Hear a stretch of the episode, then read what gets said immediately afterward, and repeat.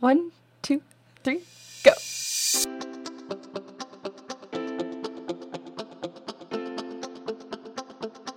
Hello, my name is Abbey Martichenko. And I'm Claire Fogarty.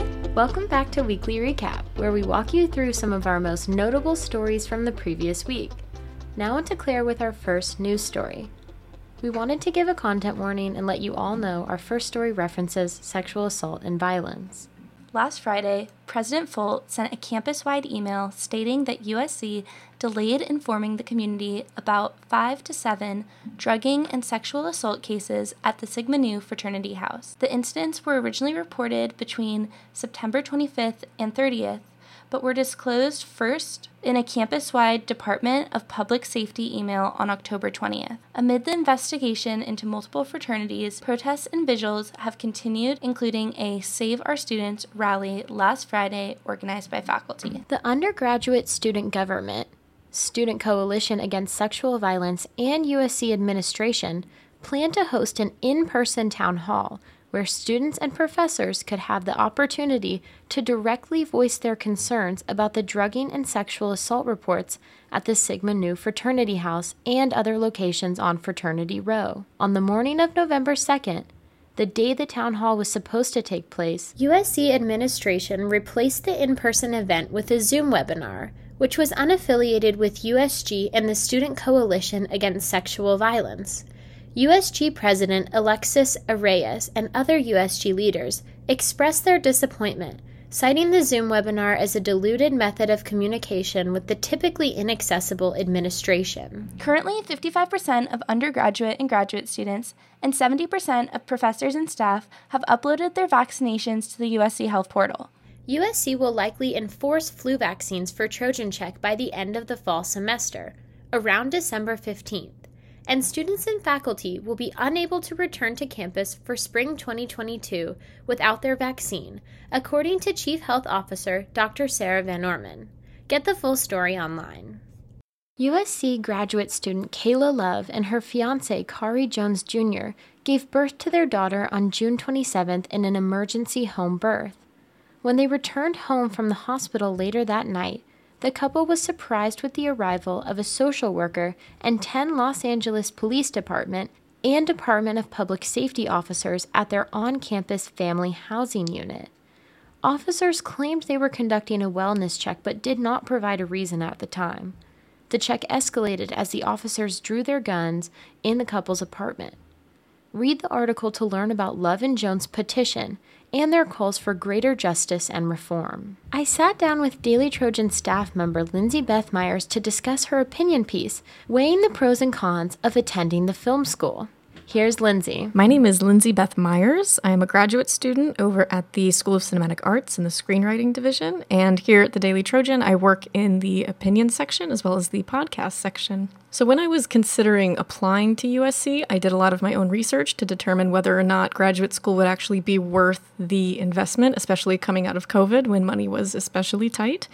And as you if you Google, is film school worth it, you get a horde of articles from every which point of view, and there is no consensus. And I think the reason for that is it all depends, which I write about in the article. Everything always depends.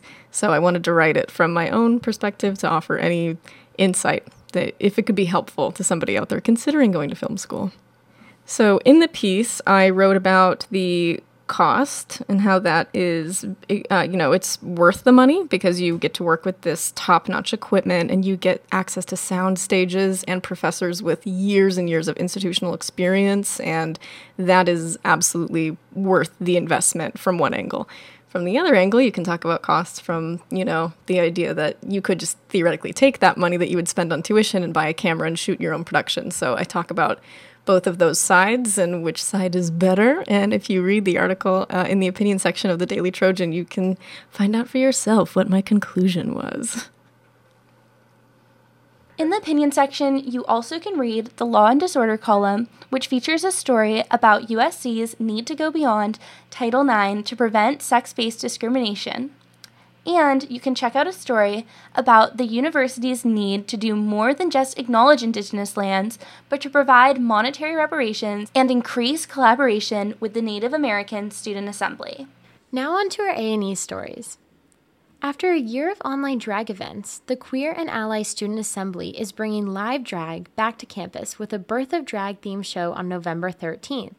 You can read a preview of the show in the A&E section. British Jamaican novelist Zadie Smith spoke at two events at USC this week a small gathering in Doheny Library and a larger talk in the Bovard Auditorium.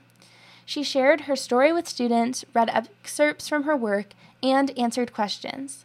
We talked to the writer of this story for more about Zadie Smith's visit. Hello, my name is Arantza Pena, and I am a staff writer for the Daily Trojan. I write for features and for arts and entertainment. My story about Zadie Smith is really about her debut at USC. It's just kind of going, and it's like a slight overview of her literary career, which has spanned about like 20 years, which all kind of culminated within that one room and within like this one reading she did of her book, Grand Union. But she talked about how we should be more skeptical of language in the sense that we shouldn't rely on language, especially language that has been like created recently to, you know, encapsulate our experiences, like, you know, to kind of categorize our experiences.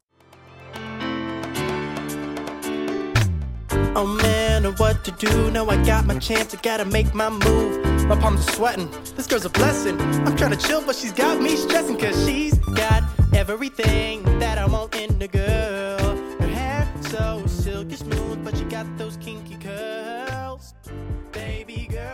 hearing is Baby Girl by Alex Oliva.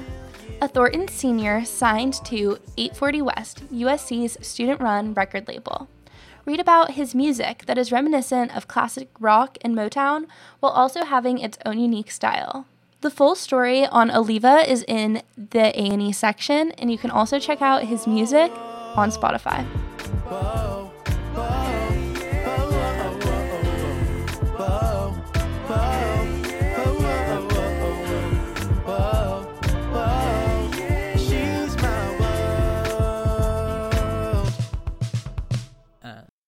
It's now that time of the podcast where I pass it off to our sports editor to give us the rundown.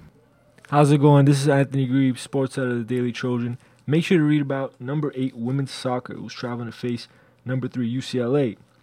The matchup is for the Pac 12 title, and if USC wins, it'll be their first conference title for women's soccer. They're coming off a clutch 3 2 victory against Stanford, where they were down 2 0, and they won in extra time. Make sure to also read about USC football as they travel to face Arizona State this Saturday at 7:30, and it's a key Pac-12 South matchup, and it's the first game USC will play without junior receiver Drake London.